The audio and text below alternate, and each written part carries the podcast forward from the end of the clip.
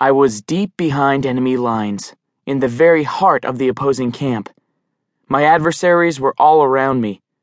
For the time being, my disguise was holding, but still I felt exposed, naked, as if my secret was obvious to anyone who took the time to look. I knew that any wrong action, however slight, could expose my deception and reveal my true identity. The thought made my skin prickle. The enemy would not take kindly to my infiltration of their ranks, especially not here, in their inner sanctum. Then Kevin Land leaned over the wooden bench behind my locker and said, Yo, Middlebrook, let me use your shampoo. I was in the high school boys' locker room at the end of third period PE class. I'd just come from the showers, and part of the reason I felt naked was because I was naked. I'd slung my wet towel over the metal door of my locker and was standing there all goosebumpy, eager to get dressed and get the hell out of there. Why exactly did I feel like the boys' locker room after third period PE was enemy territory? That the other guys in my class were rival soldiers in some warlike struggle for domination? Well, there's not really a short answer to that question. Use your own damn shampoo, I said to Kevin, crouching down in front of my locker, probing the darkness for clean underwear. Kevin stepped right up next to me and started searching the upper reaches of my locker himself. I could feel the heat of his body, but it did nothing to lessen my goosebumps. Come on, he said. Where is it? I know you have some. You always have shampoo, just like you always have clean undies. I had just found my jockey shorts, and I was tempted to not give Kevin the satisfaction of seeing he'd been right about me, but I was cold and tired of being exposed. I sat down on the bench, maneuvering my legs through the elastic of my underwear, then pulled them up.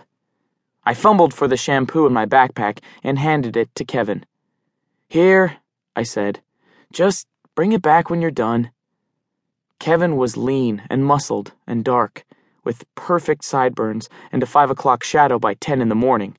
More important, he was naked, too, and suddenly it seemed like there was no place to look in the entire locker room that wasn't his crotch. I glanced away, but there were more visual landmines to avoid, specifically the bodies of Leon and Brad and Jared and Ramon, other guys from our PE class, all looking like one of those Abercrombie and Fitch underwear ads come to life. Okay, Maybe there was a short answer to the question of why I felt out of place in the boys' locker room.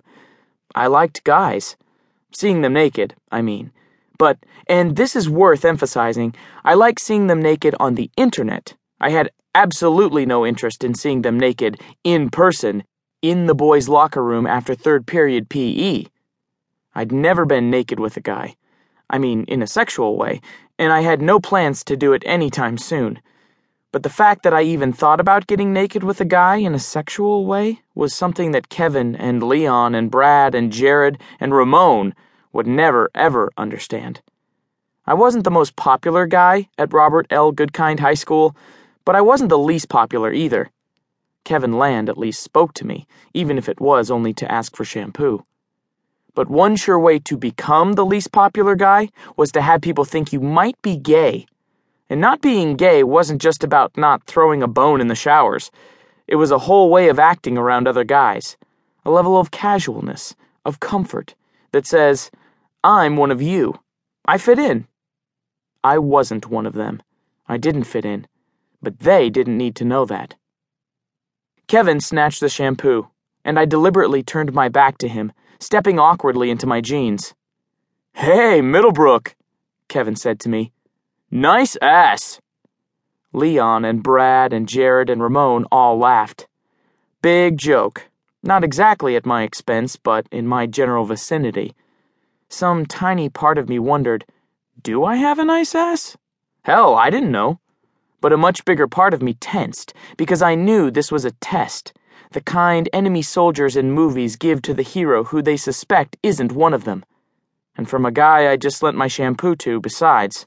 So much for gratitude. Everything now depended on my reaction. Would I pass this, Kevin Land's test of my manhood?